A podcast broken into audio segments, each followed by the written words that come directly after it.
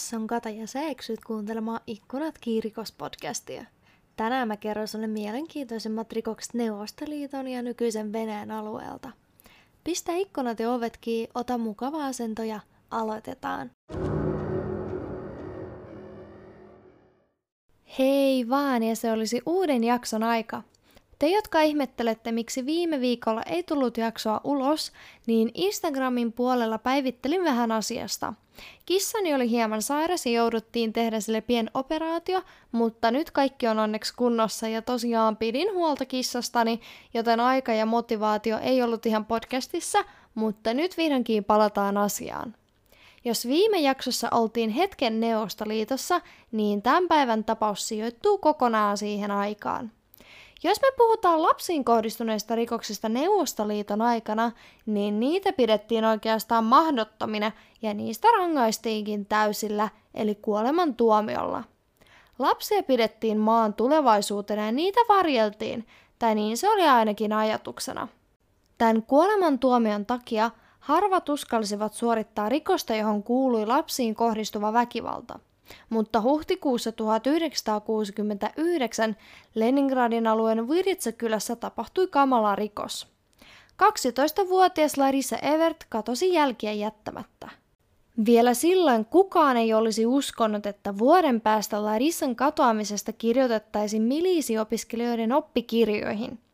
Juuri tämä katoaminen toimisi esimerkkitapauksena, miten pienikin virhe tutkinnan aikana voi johtaa traagisiin tuloksiin. Ainoa, mitä vitosluokkalaisesta tytöstä jäi, oli terassilla lojuva pikkuprinssikirja, mikä oli Larisan lempisatu. Katoaminen oli shokki, sillä Larisan perhe tunnettiin kylässä hyvinä ihmisinä, eikä kukaan toivonut heille pahaa. Ei ollut aavistustakaan, kuka olisi uskaltanut kidnapata pienen tytön. Larisan vanhemmat etsivät tytärtään koko yön omin voimin, mutta ei löytäneet yhtään mitään. Aamulla he jättivät Miliselle katoamisilmoituksen. Larisan katoaminen otettiin hyvin vakavasti. Kaikki milisivoimat olivat kohdistettuna hänen löytämiseen. Häntä etsittiin metsästä koirien avulla, sukeltajat etsivät häntä Odershajoesta ja kaikkia kalastajia, metsästäjiä, sienestäjiä ja muita vastaantulijoita kuulusteltiin siinä toivossa, että edes joku voisi antaa jonkin johtolangan. Samanaikaisesti tutkijat kävivät läpi Larisan ja tämän vanhempien sukulaiskaveri ja tuttava piirejä läpi, mutta kukaan ei tiennyt tytön katoamisesta mitään, eikä miliseillä ollut yhtäkään epäiltyä. Pian kuten tavallisestikin Viritsassa alkoi kiertää huhuja. Jotkut puhuivat siitä, että tyttö olisi hukkunut ja virran mukana kulkeutunut muualle. Jotkut taas uskoivat siihen, että mustalaiset olisivat kaapanneet tytön, ja jotkut taas olivat varma, että karhut olisivat syöneet hänet. Versioita liikkui tosiaan monia, mutta kaikista kauheimman version kertoi Larisan kaveri. 12-vuotiaan tytön kertomus oli kuin kummitustarinasta. Hän sanoi, että Larisan vei musta auto, jossa oli punaiset verhot. Miliisit olivat hieman hämmentyneitä, sillä siihen aikaan Neuvostoliitossa kulki hyvin tunnettu kummitustarina, ja se oli vähän kuin Bloody Mary, eli monet uskoivat siihen ja se oli hyvin levinnyt juttu. Ja mä kerron teille tämän kummitustarinan nyt. Kaksi siskosta kävelivät illalla metsässä, kun heidän ohi ajoi musta auto. Yhtäkkiä auto pysähtyi ja siinä avautui ikkuna. Ikkunasta ei kuitenkaan näkynyt ketään, sillä edessä oli punainen verho. Kun tytöt pysähtyivät ikkunalle, kuului miehen ääni, joka ehdotti tytölle, että voi viedä heidät kotiin. Pikkusisko kieltäytyi, mutta isosisko taas suostui. Tuli yö, mutta isosiskoa ei näkynyt. No, pikkusisko meni nukkumaan ja makuuhuoneessa näkikin, että isosisko olikin jo sängyssä. Tuli aamu ja siskosten piti lähteä kouluun, mutta isosisko ei vaan noussut. Kun pikkosisko meni herättämään tyttöä ja nosti peiton, huomasi hän, että tyynyllä oli vain siskon irroitettu pää ja tapetilla oli kirjoitettu verellä auton rekisterinumero. CCD 666. Se on lyhenne sanoista Smirt Sovietskim Dzieciom, eli suomennettuna kuolemaa Neuvostoliiton lapsille. Tämä oli siis tällainen kauhutarina, jota kehiteltiin ja jolla lapsia pyrittiin opettamaan olla menemättä tuntemattomien autojen kyytiin ja josta nuoret olivat sitten kehitelleet oman kauhuversion. Aika perus ja mä itse asiassa itsekin muistelisin, että joskus on lukenut jostain kummitustarinakirjasta, samantyyppisen ehkä, mutta voisi sanoa, että klassinen kummitustarina. Ja tosiaan, koska tämä tarina mustasta punaverhoisesta autosta muistutti liikaa kummitustarinaa, olivat Milist hieman skeptisiä ja miettivät, mikä olisi kaappaajan motiivi, ja kaikki pohtivat, olisiko tämä voinut pitää paikkaansa vai ei. Kaikille moottoritiepoliiseille kuitenkin ilmoitettiin, että etsinnässä on musta auto punaisilla verhoilla. No mitä tulee Larissan perheeseen, niin perhe oli hyvin menestyvä. Perheenjäsenet, kuten mä sanoinkin, tunnettiin hyvinä ihmisinä. Larissan isä Aleksandr Karlovich oli hindupainotteisen yksityiskoulun rehtori, äiti Nadezhda Mikhailova oli päiväkodin hoitaja ja perheen vanhin lapsi Baris opiskeli maanpuolustuskorkeakoulussa. Larissan katoamisen jälkeen koko perhe oli shokissa – Vanhemmat ottivat lomaa töistä ja veli palasi kotiin opiskelukaupungistaan. He eivät lopettaneet etsimistä, vaikka milist ja tutkijat kehottivat perheenjäseniä lepäämään ja yrittää muistella edes jotain epäilyttävää. No sitten kun koko Viritsan kaupunki oli tutkittu läpi jo useaan otteeseen eikä vieläkään löytynyt mitään, päätettiin tutkia kaikki rautatieasemat, jotka olivat Leningradin matkalla – ja siis Viritsasta Leningradiin eli nykyiseen Pietariin on noin 73 kilometriä. Samalla päätettiin aloittaa etsimiset itse Leningradissa siinä toivossa, että löytyisi edes jotain johtolankoja. Mä voin vaan kuvitella, kuinka rankkaa se on ollut, kun ei mitään aavistustakaan, mitä omalle lapselle on käynyt. Ja tämä on itse asiassa vielä yksi syy, miksi mä en henkilökohtaisesti tykkää selvittämättömistä katoamistapauksista, koska pään sisällä miettii tuhatta eri versiota tietämättä kuitenkaan, että pitääkö yksikään niistä paikkaansa. No mutta kuitenkin kaikkien onneksi nämä etsinnät tuottivat tuloksia. Vitjevskin rautatieasemalla parkittava taksikuski muisti, että lähiaikoina kuskasi kuvassa olevan näköistä tyttöä jonkin miehen kanssa. Taksikuskin kertoman mukaan mies piti tyttöä tiukasti kädestä kiinni ja näytti olevan hyvin hermostunut. Kun he olivat poistuneet autosta, he lähtivät hyvin nopeaa vauhtia pois, ja kun taksikuski sitten tarkisti takapenkin, etteivät asiakkaat unohtaneet mitään, löysi hän kasan venyvää kuminauhaa. Ja se oli sellainen, jota aikoinaan Neuvostoliitossa käytettiin twist-hyppelyyn. Tuli ilmi, että Larissalle oli ostettu pari viikkoa ennen katoamista uusi hyppelynaru ja tämä kantoi sitä aina mukanaan. Taksikuskin autosta löytynyt naru oli sama, jonka isä oli ostanut tyttärelleen. Kaikkien onneksi kuski muisti myös osoitteen, johon oli tytön ja miehen vienyt. Miliisit tulivat heti paikalle eikä mennyt kauaa, kun he päättelivät, missä asunnossa tyttö sijaitsee. Rappukäytävässä kuului kovaa tytön itkua ja ovi, jonka takaitku kuului, löytyi nopeasti. Asunnosta kuitenkin kuului myös muita ääniä ja oli selvää, ettei tyttö ollut yksin. Oven takaa kuului humaltuneen miehen puhetta, ja kun milisit sitten soittivat ovikelloa ja pyysivät päästä sisälle, alkoi mies raivoamaan. Hän huusi, että milist voisivat painoa helvettiin ja muuta vastaavaa. Tällöin milist päättivät olla murtautumatta asuntoa tytön hengen puolesta peläten, ja päättivätkin aloittaa jonkin näköisen neuvottelun.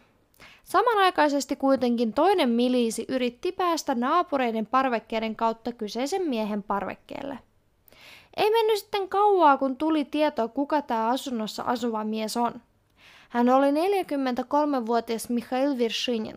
Heillä oli myös merkintöjä tapauksista, jolloin Mihail oli kävellyt kadulla, ja kun häntä vastaan on tullut tyttölapsia, hän on alkanut huutamaan, että he ovat hänen tyttäriään ja samalla yrittänyt väkisin viedä heitä mukanaan. Oli selvää, että kyseessä oli uusi psykoosi ja Mihail oli hyvin vaarallinen. No yhtäkkiä asunnon keittiön ikkunasta alkoi tulla mustaa savua ja kuulua vielä kovempaa huutoa. Tällöin milist päättivät murtautua asuntoon välittömästi. Heti ensimmäiseksi eteisessä he näkivät tajuttoman Mihailin ja savu oli tullut keittiöstä palaneesta kattilasta. Mihailin tekemä ruoka oli palannut pohjaan ja alkanut tietenkin savuamaan. Kun Milist etenivät sitten kylpyhuoneeseen, löysivät he itkuisen tytön. Harmi vaan tyttö ei ollut Larissa. Se oli Jelena, Mihailin tytär, jonka tämä oli vienyt entisen vaimonsa kiusaksi. Kaikki olivat pettyneitä ja väsyneitä ja epätoivokin alkoi iskeä. Larissan katoamisesta oli kulunut jo kolme päivää, eikä kukaan enää uskonut, että tyttö löytyisi elävänä.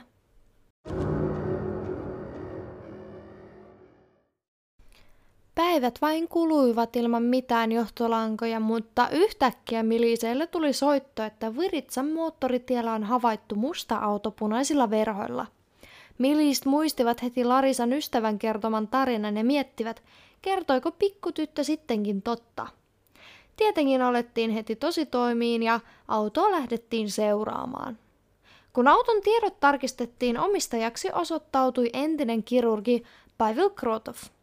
Nyt hän teki töitä kylmävarastossa ja Miliselle tuli todella paha aavistus tapahtumista. Pavel pysäytettiin ja hänen auto tutkittiin. Kaikkien harmiksi autosta ei kuitenkaan löytynyt mitään, mutta siitä huolimatta päätettiin tutkia myös Pavelin asunto. Asunnolla tutkijoita odotti pelottavat löydöt.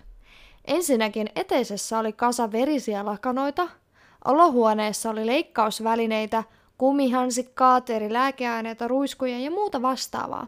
Ja selvästi näitä kaikki oltiin käytetty lähiaikoina. Pavel vietiin heti vankilaselliin yöksi ja aamulla hän kertoi totuuden. Hän oli pitkään aikaan töissä synnytysosastolla, hän ottoi naisia ja teki keisarileikkauksia. Hän ei kuitenkaan saanut oman mielensä mukaan tarpeeksi palkkaa ja löysikin toisen tavan tienata rahaa. Pimeiden aborttien teko. 70-luvulla monet naiset turvautuivat pimeästi tehtyihin abortteihin, sillä aborttien tekoa pidettiin häpeällisenä ja naisia usein syrjittiin, kiusattiin ja halveksuttiin niiden teosta. Monet sairaalat jopa kieltäytyivät niiden teosta, ja siksi monet naiset löysivät tiensä niin sanottuihin maanalaisiin aborttiklinikoihin. Pavel pelkäsi, että jää kiinni, sillä se tarkoittaisi työpaikan samalla lääkärillisessä ja menettämistä ja luultavasti vankeustuomiota. Hän tapasikin asiakkaitaan öisin ja operaation jälkeen vei heidät mustalla autollaan punaisilla verhoilla koteihin. Näin tulikin ilmi, että Larissan kaverin äiti oli tehnyt abortin Pavelin luona, ja tämä pikkutyttö oli sattunut näkemään ikkunasta kyseisen Pavelin auton ja yhdisti sen kauhutarinaan ja Larissan katoamiseen. Nyt kuitenkin musta auto voitiin sulkea tutkinnoista pois. Paveliahan odotti vankeustuomio ja samanaikaisesti Larissa ilmoitettiin koko Neuvostoliiton laajuiseen etsintään. Ei mennyt kauaa, kun Larisan isä Alexander lopetti koulussa käynnin kokonaan. Samanaikaisesti kaikilla TV- ja radiokanavilla pyöritettiin tytön katoamisilmoitusta. Koko perhe oli hyvin masentunut ja jo 27. huhtikuuta Alexander kävi poikansa maanpuolustuskorkeakoulussa rehtorin luona. Hänellä oli hämmentävä pyyntö, sillä hän halusi, että hänen poikaansa Barisia vahditaan, koska pelkäsi, että tämä tappaisi itsensä. Alexander sanoi, ettei perhe kestäisi toisen lapsen menettämistä. Hänen mukaansa Baris eli veli vietti yöt siskoaan etsiessä, usein itki ja palasi kotiin rystyset verillä. Hän myös aloitti juomisen, vaikka ei ikinä aiemmin koskenutkaan alkoholiin. Valitettavasti ei tästäkään mennyt kauaa, nimittäin kymmenen päivää Larissan katoamisesta Viritsassa tapahtui taas kauheuksia. Keskellä yötä Evertin perheen naapureiden luokse ryntäsi itkuinen nuori nainen. Hän huusi apua ja siitä, että jotkut olivat tappaneet itsensä. Tämä nuori nainen osoittautui Olga ja hän oli Barry Severtin kihlattu. Paikalle soitettiin heti miliisit ja Baris ja Olga kertoivat, että he olivat nukkumassa, kun heräsivät kahteen pamahdukseen. Baris oli varma, että vanhemmat ampuivat itsensä ja keskellä yöntä ryntäsi heidän huoneeseen, mutta oli jo liian myöhäistä. Virallisen version mukaan perheen isä Alexander oli haulikolla ensin ampunut vaimonsa ja tämän jälkeen itsensä. Tätä versiota kirjoittaessa tutkijat tekivät pienen virheen, eivätkä ottaneet huomioon ruumiiden sijaintia.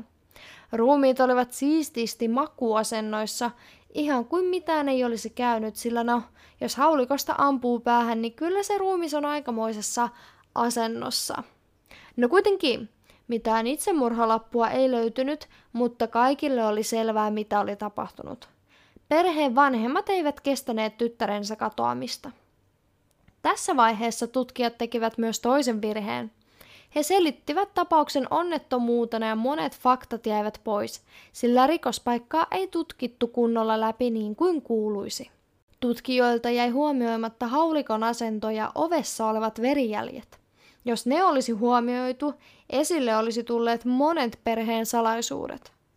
Nyt Evertin perheestä oli jäljellä vain yksi perheen poika Baris, ja hänkin oli nyt hermoromahduksen partaalla.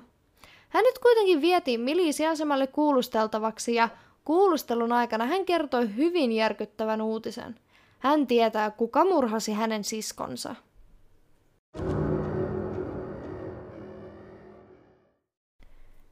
Baris aloitti kertomuksensa siitä, että hänen isänsä vältti armeijan.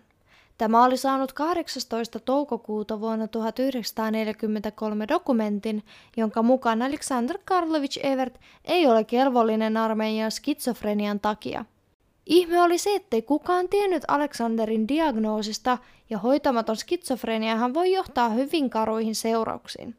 Ihan vaikka esimerkiksi mä oon itse kuullut tapauksen, jossa mies oli bussissa hakannut toisen miehen pään viidakkoveitsellä irti, koska oli saanut käskyn Jumalalta ja tiedon siitä, että tämä uhri olisi alieni. Eli tosiaan joskus skitsofrenia sairastavat ihmiset voivat olla hyvin vaarallisia ja ennalta arvaamattomia. No tämän isän skitsofrenia ei ollut ainut järkyttävä asia, jonka poika kertoi perheestään. Noin kuukausi ennen tragediaa veli oli huomannut, että Larissa on alkanut vältellä isäänsä. Tyttö ei halunnut jäädä isän kanssa kahdestaan, ja vaikka isä oli usein kutsunut Larisan leffaan, tämä ei halunnut mennä ja kieltäytyi myös joka viikonloppuisista kahvilajäätelöreissuista. Veli alkoi heti epäillä, että jokin on pahasti vialla, ja mikä tuli ensimmäisenä mieleen, niin hän ajatteli, että isä pahoinpitelee Larissa ja päätti ottaa selvää keinolla millä hyvänsä. Kun vanhemmat olivat lähteneet torille, Baris kaivoi esille isänsä haulikon ja lähestyi Larisaa. Hän osoitti haulikolla jalkaansa ja huusi. Jos Larissa ei kerro heti, mitä hänen ja isän välillä tapahtuu, tämä ampuu itseään jalkaan. hän pelästyi eikä halunnut, että veli ampuu itseään, ja alkoi itkeä ja kertoi vielä järkyttävämmän tilanteen. Isä ahdistelee häntä, koskettelee ja pakottaa katsoa yhdessä lehteä nimeltä Terveys, jossa oli usein kuvia naisten ja miesten sukupuolielimistä. Veli ei kestänyt totuutta. Nyt hän tiesi, että hänen isänsä on skitsofrenia pedofiili, jolta voi odottaa mitä vain. Barisio kuulusteltava tutkija teki johtopäätöksen, että perheen isä Alexander tappoi tyttärensä, ettei totuus ikinä paljastuisi, minkä jälkeen tappoi vaimonsa ja itsensä.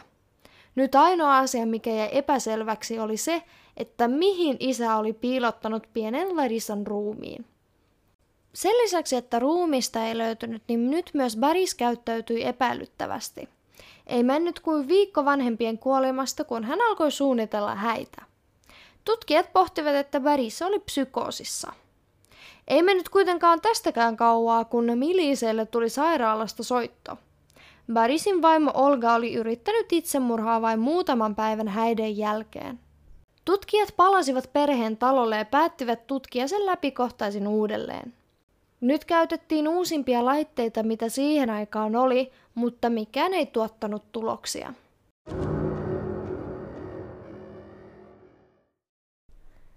Kaikki olivat hämmentyneitä, mikä kirous Evertien perheellä oli.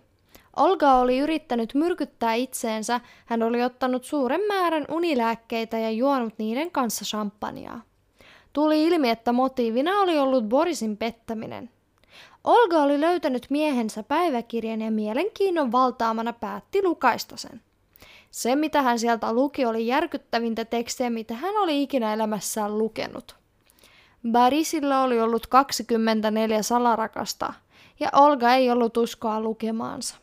Kun nainen sitten pääsi sairaalasta, hän suuntasi milisien luokse ja sanoi, että tietää, missä on Larisa ruumis, mikä oli vielä uusi järkyttävä uutinen tutkinnan kannalta. Olgan mukaan Baris oli kertonut, että tietää, missä siskon ruumis sijaitsee, mutta ei halunnut kertoa tutkijoille, koska pelkäsi, että joutuisi itse vankilaan. Baris ehdotti vaimolleen, että he piilottaisivat siskon ruumiin toiseen paikkaan, sillä nyt ruumis oli kellarissa. Tai mikä olisi vielä parempi, niin he voisivat paloitella ruumiin ja sillä tavalla pääsisivät siitä eroon. Olga oli peloissaan. Hän ei osannut odottaa mieheltään mitään vastaavaa, mutta päätti suostua. Baris nimittäin uhkaili, että eroaa naisesta, jos tämä ei auta häntä. Kun Olga oli kertonut, missä ruumis sijaitsee, miliisit lähtivät heti paikan päälle. Evertien talon kellarista löytyi puolentoista metrin syvä kuoppa, josta löytyi pikkularisan ruumis. Tutkijat miettivät hyvin kauan, miksei koirat haistaneet tyttöä, mutta ilmeni, että tytön vaatteet ja itse tyttökin oli yltäpäältä kasteltu kerosiinilla. Kuopasta löytyi myös kaksi lasten lautapeliä ja miesten uikkarit, jossa oli verta. Sekä uikkarit että veri kuuluivat veli Boorikselle. Seuraava paljastus, minkä Olga teki, oli se, että Evertin perheen vanhempien kuolinyönä Baris ei ollut hänen kanssaan makkarissa, niin kuin tämä oli alun perin tutkijoille kertonut. Baris oli lähtenyt keskellä yötä heidän makkarista pois. Kaikkien näiden paljastusten jälkeen palaset loksahtivat paikoilleen ja Barisia lähdettiin pidättämään. Mies suljettiin selliin, mutta hän ei puhunut mitään. Tällöin milist päättivät luottautua vanhaan temppuunsa.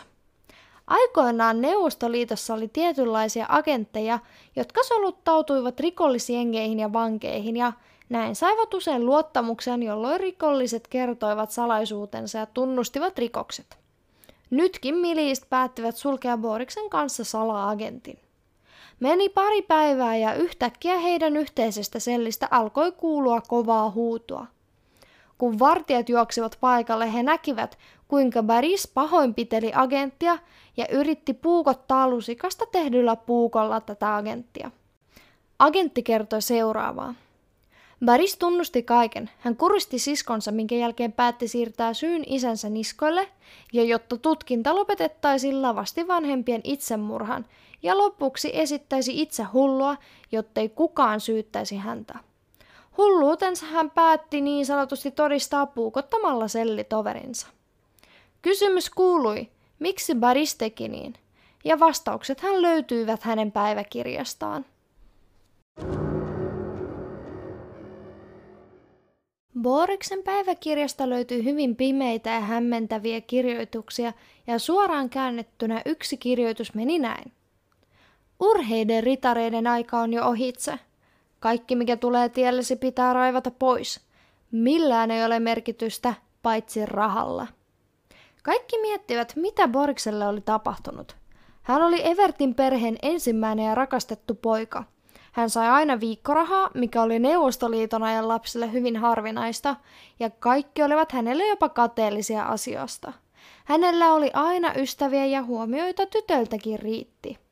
Jopa silloin, kun hän pääsi opiskelemaan maanpuolustuskorkeakouluun, isä antoi hänelle 500 ruplaa, mikä oli silloin todella todella suuri rahasumma. Päiväkirjasta tuli kuitenkin ilmi, ettei raha enää riittänyt ja ahneus alkoi kasvaa. Hän ehdotti isälleen, että jospa tämä kirjaisi Viritsassa sijaitsevan talon pelkästään hänen nimiin. Baris alkoi uskoa, että hän saa kaiken ja kaikkien on toteltava hänen tahtoaan. Toinen ajatus suoraan käännettynä, minkä Baris oli kirjoittanut päiväkirjaansa, menee näin.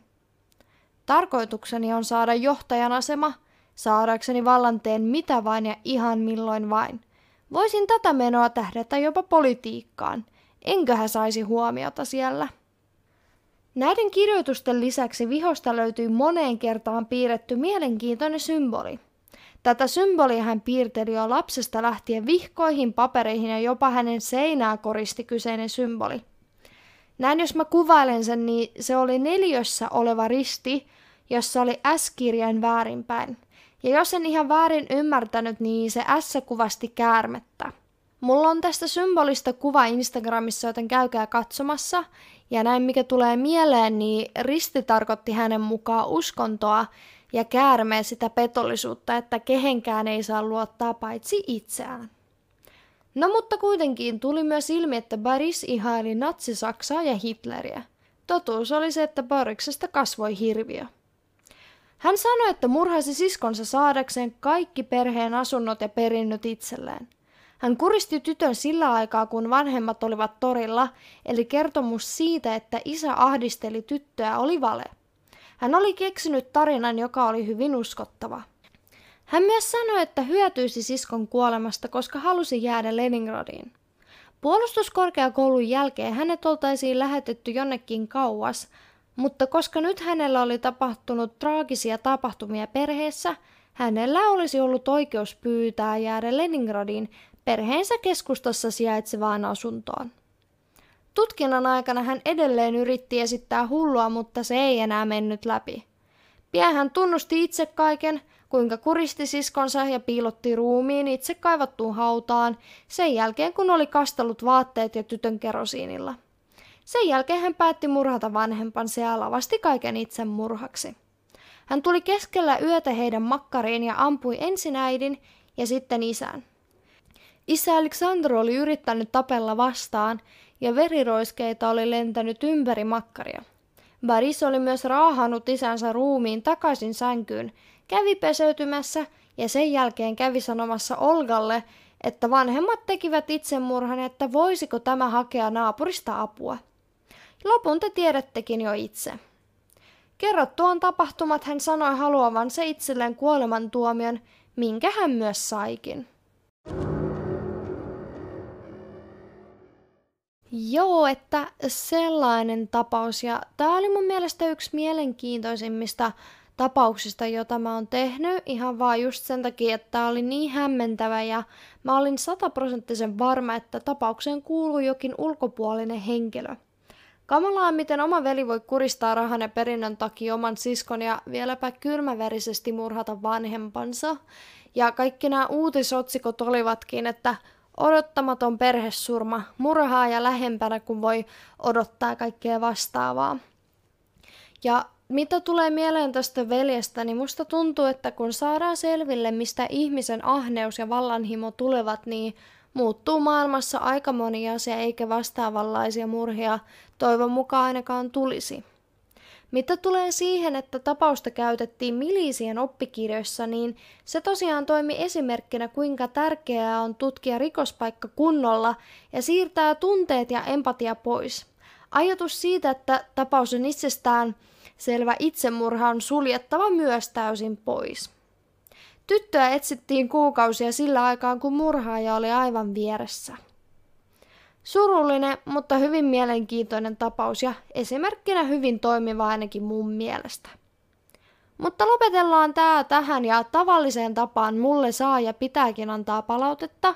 Mun sähköpostiosoite on ikkunatki at gmail.com ja mut löytää myös Instagramista nimimerkillä ikkunatki. Palaillaan ensi viikon tiistaina.